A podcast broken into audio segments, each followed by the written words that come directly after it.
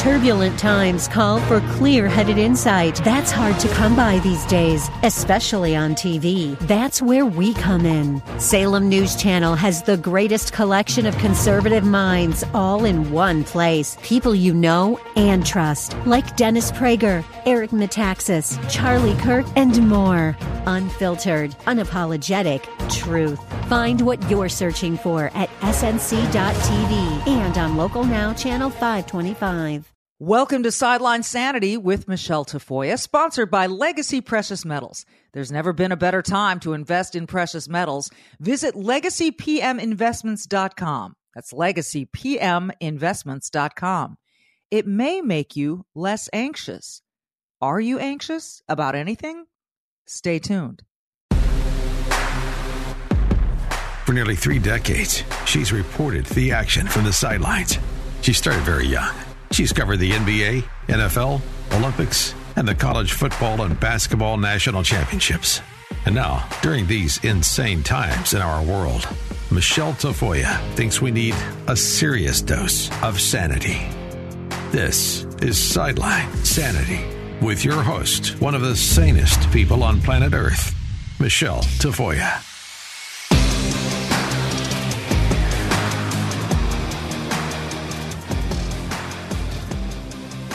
So, what are you anxious about?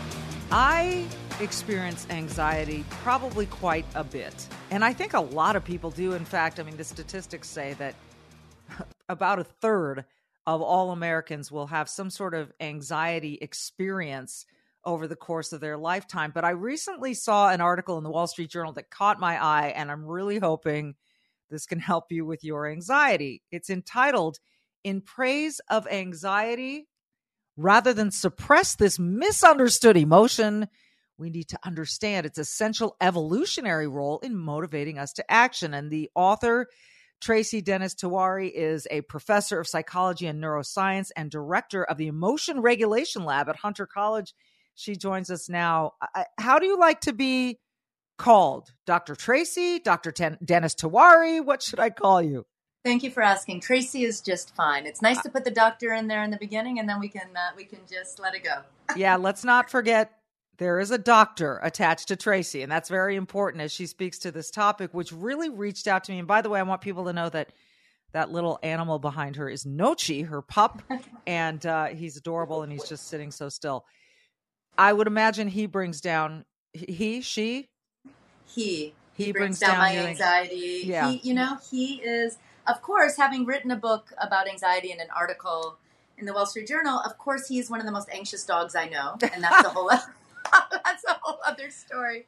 Well, as we try to put a positive spin on anxiety, I don't know if you can communicate that to a canine, but you know, you can always try. It, I found your article so interesting because as someone who has dealt with anxiety for pretty much most of my life, to look at it in through a different lens was really helpful to me. What spurred this investigation of the emotion of anxiety for you? You know, I've been a psychologist for over 20 years now, and I actually um, I'm a clinical psychologist by training, and I defended my dissertation. You know, when I officially became a psychologist on September 11th, 2001. No kidding. Yes, and so when I kind you know kind of came into the world as a professional, mental health was at the top of mind for all of us. And I really believed that this is the moment for us to transform how we think about and treat and destigmatize mental health. And so I put my head down for 20 years and just did the research. Now, I'm a clinical psychologist, but I've never really practiced. I've mainly done clinical research. So I did the work. I've developed, you know, interventions for anxiety, gamified digital therapeutics. I even co founded a digital therapeutics company called Wise Therapeutics to lower the barriers to accessing these, these engaging treatments. But I looked up about five years ago and I saw okay, we have these great treatments. We have deep scientific understanding. We have medications for people who need them. Anxiety disorders are on the rise. And the statistic you mentioned before that a third of us will be anxious in our lifetime, that actually uh, is about clinical anxiety. A third of us will be diagnosed with an anxiety disorder in our lifetime, and the rest of us are just having, well, in many cases, struggling with anxiety. So, anxiety is the human condition. We understand a lot about it. Why aren't these solutions working? And I came to an inescapable conclusion that we mental health professionals had made some terrible mistakes along the way. That we have conveyed some really profoundly damaging fallacies inadvertently, but nonetheless, uh, some really destructive viewpoints about anxiety that now we need to correct. And that's really why I wrote the book to to to correct some of these views that we've developed about anxiety that I believe are causing more harm good, than good and getting in the way of actually allowing those good treatments that are out there, that information we have to help us. It's interesting that information could actually be an answer to this. I have friends with anxiety. It can be a debilitating thing uh, anyone that experiences anxiety, you know, it's uh, first of all, help us differentiate between, say, anxiety and fear or dread, or you know, how they intersect. What, what, how would you define anxiety from a clinical standpoint? It's a great, it's a crucial question, and I love definitions. I'm a scientist, so thank you for asking that question. and I'll also go on to maybe also distinguish anxiety from an anxiety disorder because I think these these this understanding, these definitional understandings are actually at the crux of, of this issue. So fear is the emotion we have when we face clear and present danger. Certain in the moment someone is holding a knife to your, your throat. That is fear. And because it's information, I'm in danger in the moment, it also primes us to act. And that's the old fight, flight response, freeze, fight, flight, three F's that we're also familiar with. So we see the adaptive value of that. But anxiety has nothing to do with the present moment. Anxiety is all about the future. So, as a definition, anxiety is apprehension about the uncertain future. That means that we're nervous about something coming around the bend. It hasn't happened yet. Yeah. So, something bad could happen, but that also means that something good could happen instead. And anxiety makes us into these mental time travelers where we're holding those two possibilities in mind and we are prepared to actually, and this is where the preparation side of how emotions help us prepare to act, we're prepared to avert disaster and make our dreams come true. But the way we talk about anxiety is we think of it only as a, an alarm bell, you know, uh, an alarm that tells us time to panic. But really, what anxiety is is it's a it's a signal that we should start paying attention, that there's a future about which we care deeply, and that we still have reason to hope that a, that a positive outcome is possible. That is fascinating. As you were describing that, I was picturing myself when I'm waiting for my son to get home and he's driving. And there's it right and it's nothing's happened yet. He's still at school wherever, but he's going to get in the car. He's 16. Please God, get him home safely to me. And of course, I'm anxious that oh, what if there's a car accident? What if it's not his fault? What if he, you know, and that yet there's the hopeful outcome which would be he walks in the door and everything's fine is that a is that a fair example that's a perfect example because it also teaches us something fundamental about anxiety that you're you're only anxious when you're still holding on to that hope so huh. if you only feared that he was in an accident you would despair you would panic you would you would and, and of course anxiety as an emotion is on the spectrum. It's not panic all the time. It's that it's that nervousness. It's the butterflies in our stomach. So this is that one of the if, if there's only one message that people take away from from this book it's that when we think about ourselves struggling with anxiety we should remember that we're also it means that we're struggling with hope and it that anxiety contains it it contains it, it contains and is actually how we've evolved to keep hoping be in it to win it persist in the face of obstacles because we know that that positive outcome is still possible this is amazing. So anxiety has been with us forever, right? It is a it is a human emotion just like joy, happiness, sadness, fear. Correct? Correct. And you posit in your book that anxiety has actually led to some pretty creative outcomes. How do you uh, what's an example of that? A, a simple example of that is once we remember that anxiety is the belief that there are future possibilities well that's and that it's a it's that feeling we get when there's a discrepancy between where we are now and where we want to be. You want to you're here waiting for your son to come home and you want him to be home safe. Anxiety is that discrepancy in between. Um, or you have that big job interview tomorrow and you, you're here waiting for it and you want to crush it right? So you're in that space in between. That's where creativity lives. So when we're creative, it's about bringing something into existence that's never quite existed before in the same way. Now, that could be a ham sandwich, which is funny of me to say because I'm a vegetarian. But anyway, that could be a ham sandwich. that could be a great work of art. It could be a problem, a thorny problem that you've been struggling with. So there's beautiful research by De Dreu and colleagues from 2008 and they showed that when you induce someone to feel mildly anxious. So you know i could tell you okay your son's on his way home and he's driving. And you know just thinking about that would make you you know it would make you anxious. Yeah. do something like that to make someone feel anxious and then give them a difficult problem solving task. Induce other emotions. Compare it to sadness to happiness to other emotions. What do you find? When you're anxious, you persist long in a difficult problem solving task where you have to come up with new ideas to solve a difficult problem. Uh, you come up with better quality ideas and more of them. Anxiety is an activating emotion, it prepares us to move into the future, to navigate uncertainty, and to make something good happen. It is an amazing thought and revelation to me. Someone who always looked at anxiety through such a negative lens. You know, it just, it's, I hate being anxious. Everyone wow. hates being anxious. But you also say, as you, as you mentioned early here, that there have been mistakes made in medical professional or psychological professionals' approach to anxiety. In a nutshell, what are those mistakes? How were those made? What, how long have we been making those mistakes? We've been making them since the birth of psychology, which I guess you could track that about, uh, you know, 150 years ago. What started to happen is psychology desired to become a medical science to medicalize anxiety so that we could understand and treat it like like any disease.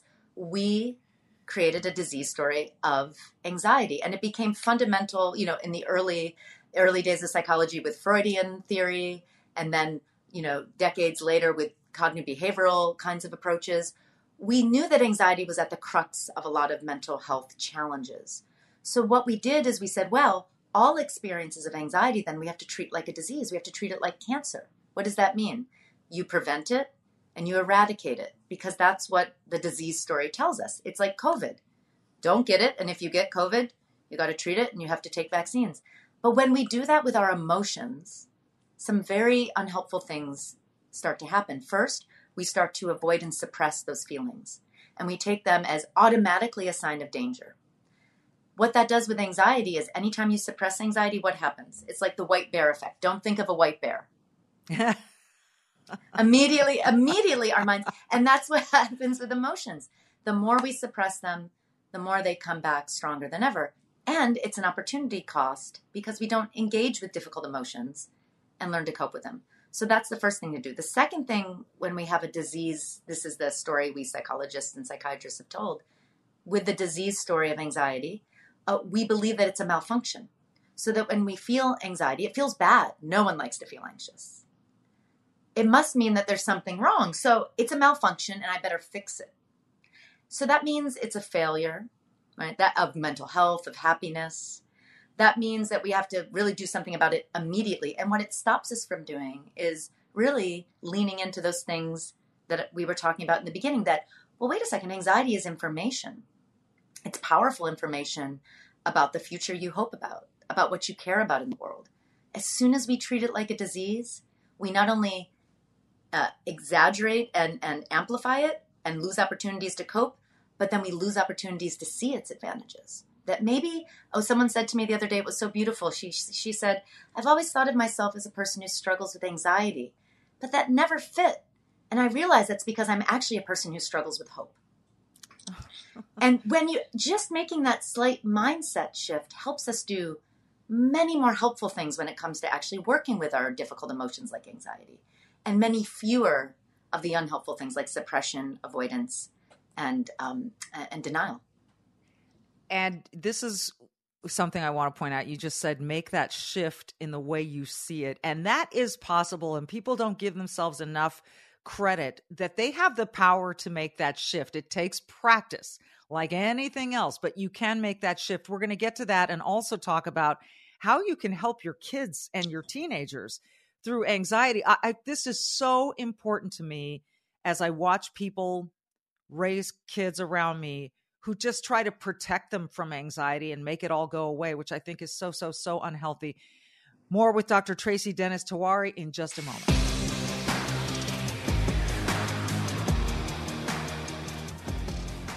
You know, folks, since November of last year, the stock market has plummeted, but gold has been on the rise. Gas prices are insane. I couldn't believe it when I filled my tank the other day. It was close to 100 bucks. Yikes. The stock market is extremely volatile. Inflation is even worse than it was a year ago. And now we've got this war between Russia and Ukraine, and hopefully that doesn't spread any further than that. The markets do not like instability. But the good news is you have options.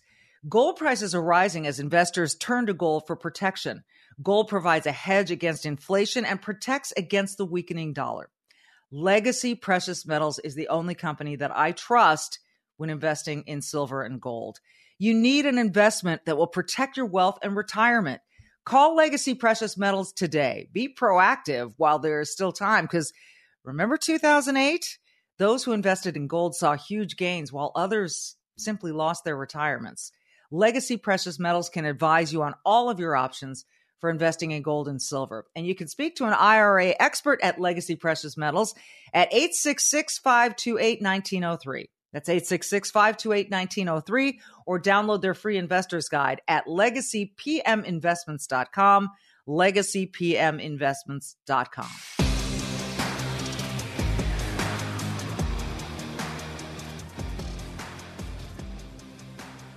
My guest is Dr. Tracy Dennis Tiwary, um, a professor of psychology and neuroscience and director of the Emotion Regulation Lab at Hunter College. She's clinical psychologist as well. And we're talking about anxiety. And as I read your piece in the Wall Street Journal in praise of anxiety, I mean, the, the headline just grabbed me because I thought, wait, we're going to praise anxiety? There's something good about anxiety? I'm in. Tell me all about it. But I got to the part in the in the latter part of the article about how parents sort of want to remove anxiety from their children's lives and they they want to make everything happy and and give them a world that is not realistic in my view why is that the wrong approach for a parent I'm a parent too, and I have all of those same instincts. This comes from, of course, the best place of love and care, and it's so hard to see our kids suffer. I mean, every parent yes. struggles with this. Yes. Um, so this, so this article in the Wall Street Journal um, was based on a book I wrote, and and the title of the book will tell you even more about why I think this is so important. It's called Future Tense: Why Anxiety is Good for You, even though it feels bad. And I, and I love whole- that play on words, by the way, future tense. Oh, thank you for catching that. Get it? Get it? Okay, so go ahead. and I and I have a whole chapter devoted to parenting. I have a chapter also where I talk a lot about raising our kids and technology. And so and and I'm really at my heart as a parent, as a as also a developmental psychologist, I care, you know, kids are really where where we always are going when we think anxiety. The title of the chapter on kids is called Kids Are Not fragile. And I entitled it that because when we treat our kids as fragile, we're doing them a huge disservice. Because what does it mean to be fragile? A, a china teacup is fragile. So when we when we drop the teacup, it breaks into a million pieces. You can never put that teacup back together again the same way. But that is not how most ways of being human work. We are actually anti-fragile. And that's a term that Nassim Nicholas Taleb coined in his book about a decade ago called anti fragility Things That Gain from Disorder. And why it's important to think of kids this way is that think of our immune system. That is an anti fragile system because you can't learn, your, your body will not learn to mount an immune response unless germs and bacteria and viruses are thrown at it. That is literally the only, so it actually requires challenge to be to be optimally working. Otherwise, we'd be the boy in the bubble. Think of muscles. If you don't stress and strain and work and exercise those muscles, they will atrophy. They require that stress and strain. Our emotional lives are the same. So when we see our kids struggling with anxiety, our impulse is to, you know, kind of, you know, remove all those those causes of those feelings and soothe them immediately. What they what we need to realize is that those emotions and their ability to learn to build emotional skills is an anti fragile process. We need to let them struggle, we need to scaffold them and support them. But the only way out is through. And the only way to learn how to feel good is to really deeply learn how to feel badly and to cope with those bad feelings in ways that allow you to still function in the world. And so that's at the heart of, of really what I believe is the is the is the most helpful approach that parents can take with helping their kids with anxiety.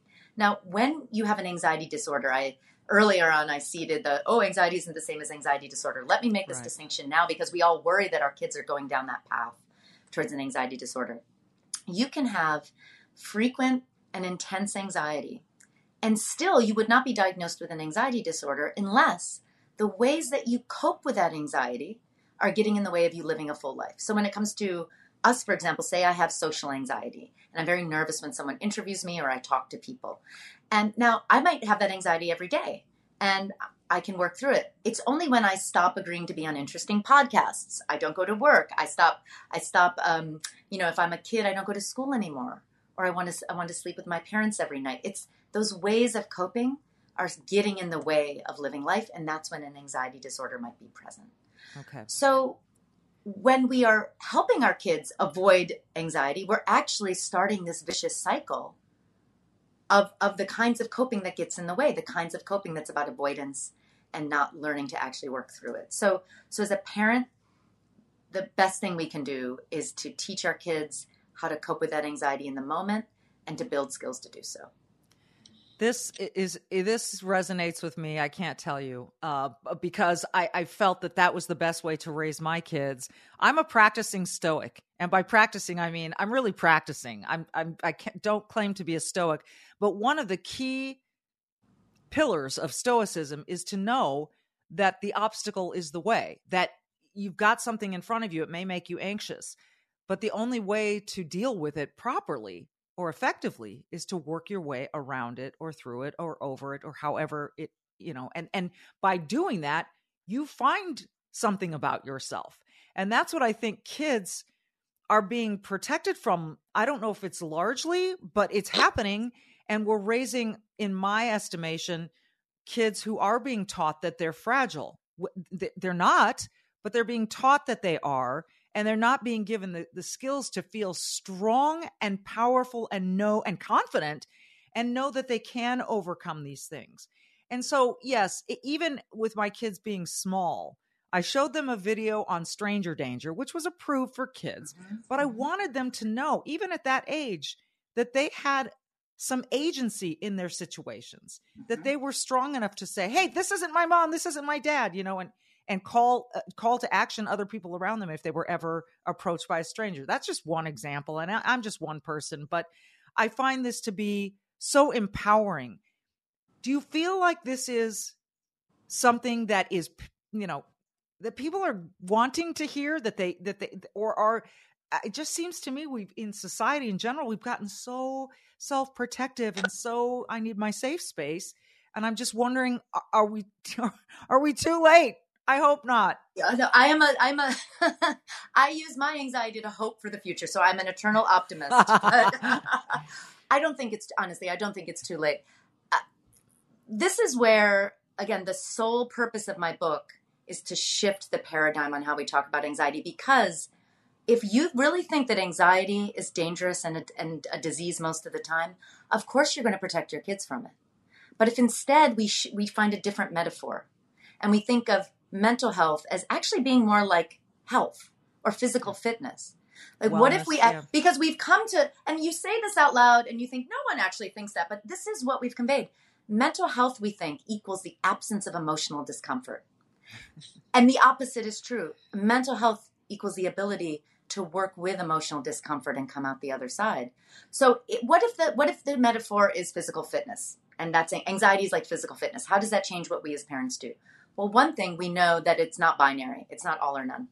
We know that it's a process of something you work towards, that you have to be challenged to achieve that physical fitness, um, that we look for early warning signs. So we don't just let our kid go out and you know they're five years old and they play squash every day and they they very soon injure themselves we actually look for so so to say that a kid isn't fragile and needs to and, and needs to build skills or challenge themselves doesn't mean that we throw them to the wolves or that we don't care for them. Right. It just means that we give them the opportunity to build those skills and we know that they can do it. And we have faith that they can do it and they learn that same faith that they can do it.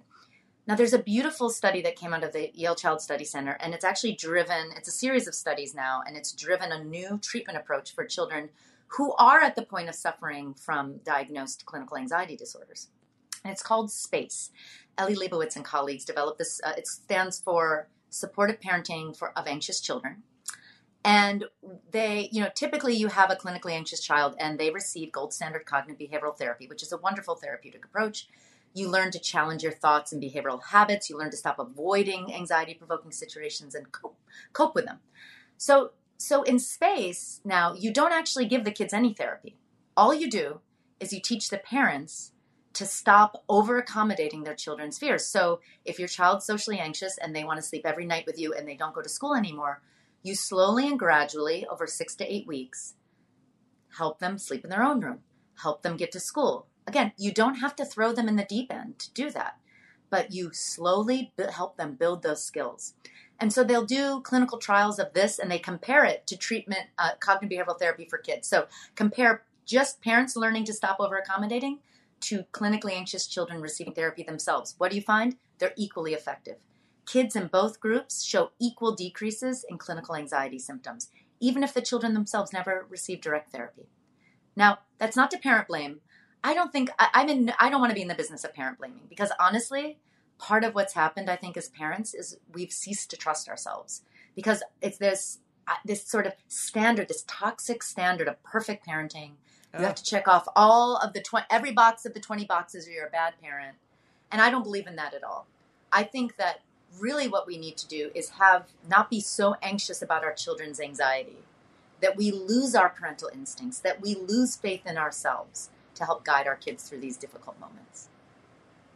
It's so important. And the thing I like about that space approach is that in a way the the parents are getting therapy too. I am I wrong? Because it seems like they're learning ways to teach their kids to cope, which may strengthen them as parents. It's a win-win and it's a mindset shift. It's a it's a it's skills again, knowing that these are skills that you can build, but it's also this mindset shift. There was another great study in from 2013, Jamieson and colleagues. Clinically anxious people came in, social anxiety actually, to do one of the hardest things that that social, that socially anxious people do. They had to give an impromptu speech in front of a panel of judges who were trained to be very judgmental, like crossing their arms and right. This is kryptonite for people with social anxiety, for all of us, but for people especially with social anxiety disorder.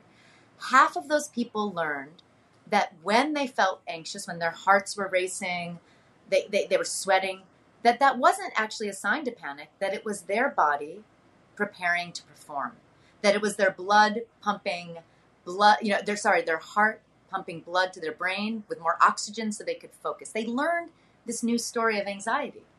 They and they were shown research and they were they were given all that information. And then the other half of the people didn't learn that. And what do you know? When they actually had to give the speech, the people who learned that their anxiety could be an ally, they performed better, their heart rates were lower, and their blood pressure was lower. They looked like people who were actually just performing at their peak. So these mindset shifts are real and they're powerful, and we can all do it. I, what you just said, we can all do it. Uh, that is so important that people believe that. Uh, and I, I don't know how you convince people of that except repeating it to them that they can do it. They can do it. They can. Yes, you can. I mean, is there is there a a pitch you can give to anyone who's listening right now that yeah, you can make a mind shift. It it, it is possible whether you know it right now or not. You know, the only thing I'd want to say is that if you struggle with debilitating anxiety, this pitch, as you say, this idea that anxiety is good for you, is not to undermine that suffering. It is real. And when you have an anxiety disorder, it is a real disorder. It's not just, just change your mind, you're going to be better. Right. It is, you have to struggle your way through every, struggle your way through every day. And it is hard work. And these are not people who are lazy or just not thinking about it right. Right. At the same time, I will say, when we consider that anxiety isn't always a disease or enemy, and are just curious. The pitch is just be curious about it for a minute and think, well, you know, anxiety sometimes is not spiraling out of control. Sometimes those butterflies in my stomach are giving me important information. Let me be open and curious about it for a second. Uh, sometimes it's my gut instinct. Anxiety is actually my gut instinct telling me that this is something that's not good for me, or that maybe this is a I should pay attention. It's this. It's like a smoke alarm, and you know it's good. Like you when you hear the smoke alarm, you don't put earplugs in and go to a different part of the house. You just are curious. You're like, you know, maybe the batteries are off, or maybe I should see if there is a fire. But so my pitch would be: be curious about it for a moment. Consider it could be helpful, and when you are, even when you're really struggling through debilitating anxiety and anxiety disorders, it will help you do more of the helpful things that you're already learning in therapy to cope, to find more resources in your life, to connect to others. You know, anxiety actually primes you. It, it, it, increases our levels of oxytocin, the social bonding hormone. So it primes us to connect to others. Anxiety increases dopamine in our brain, the pleasure hormone, which actually isn't just sex, drugs, and rock and roll. It also helps us strive to meet our goals. So anxiety isn't just those three F's of, of freeze, fight, and flight. It's also priming us to do things that help us. And just be curious about anxiety enough to see if it can offer you some of those advantages. And then do even better than all the hard work you're doing, even do better at all that hard work and, and help you in that struggle because it is a struggle. I hope everyone who's listening reads your book. I really do. But before I let you go, I have to ask you about the the the one big tool of driving anxiety these days, and that is social media. And you know, I, I guess my approach was I taught kids do not define yourself by the number of likes or follows. That is not what defines you. And I preach that to them constantly, and they say, "I know, I know." I, you know, I hope they know. But where does social media fit into this whole picture of inducing anxiety, etc.? We have to think of social media today. There's no ignoring it. And what tends to grab uh, uh, headlines, so to speak, what tends to grab headlines are the extremes of this story, right? That it's either all bad and evil, yeah. and it's destroyed a generation, and it's making all of us anxious, or nah, it's just like you know, how we used to panic about the boob tube, and like it's just it's not bad at all nuance is hard, but I believe that we parents and we as individuals who are using digital technology and social media have to find that nuance place. And for me, that nuance place is there's no doubt that that social media are not designed for human well-being. They're designed for corporate profit. So when we are working with our kids about how to navigate their digital lives, we have to teach them to be good citizens. What does that mean? It means we can't expect, uh, you know, uh, they're not get, screens aren't going away. So you they have to learn some key skills with as you say are you going to use these tools? Are you going to be used by them or are you going to use them? Are you just you know uh, content for these social media companies which means you're defining yourself by the likes and the shares and the followers and or um, and are you seeing can you see also how you're being gamified and rewarded to care about certain things that you may not want to care about. Let's teach our kids to have that wisdom. And then once we, and that's an ongoing, lifelong process, un- yes, unfortunately, but it is. Yeah. And then the second part is that, okay, so how do you use technology to, def- to further your goals, to enrich your life? Well, probably it's not good for deep social connection. Let's just wake up to the reality of that. From a social capital perspective, it's good for bridging but not bonding. You know, bridging meaning yeah, meet new people, discover new things. Don't think that you're really enriching human connections are going to come from there. Right. Right. Know that, yeah, you know, once in a while, you know, I have a 13 year old son and a 10 year old daughter. You know, once in a while, my son's going to be on video games. He enjoys playing them with his friends. And ex- talk to your kids about how that's an, that's great, but it's also an opportunity cost. It's keeping them from doing other things, which for my right. son is like running on the track team or playing piano. You know, it's an opportunity cost. Let's find that balance. But these are discussions. So, anxiety is amplified by technology when we define ourselves by it, when we escape into it to avoid our uncomfortable feelings all the time, when we're not doing other things that take care of ourselves. When we're, you know, we feel bad when we're on Twitter for five hours. Everyone would, right? Yes. Take yes. that information, do something that removes you from that, and builds builds your well-being. So those are the kinds of conversations I think we have to have around anxiety and and social media and digital tech. I feel better. I hope I do. I, I can't I can't recommend this enough. I will retweet the article a million times because I think it's so important to read. But the book is Future Tense Why Anxiety is Good for You, even though it feels bad. It's, uh, again, Dr. Tracy Dennis Tiwary. I just, what a pleasure it's been to talk to you. I hope we can do it again on another topic because you put this into words that we can all appreciate and understand. And I think feel like we can use and apply to our own lives. And that is so important. Um, you're giving us a little bit of a roadmap, and it's tremendous. Thank you so much. Thank you, Michele. I'll be talking. I'll talk with you anytime. It's been such a pleasure. Thank oh, you. Oh, thank you. I, I have enjoyed it as well, folks. Again, the book Future Tense, like tense, you know, uh, why anxiety is good for you, even though it feels bad. There is hope in anxiety that's an amazing thing to understand and accept. This has been Sideline Sanity. I'm Michele Tafoya. Thanks for being with us.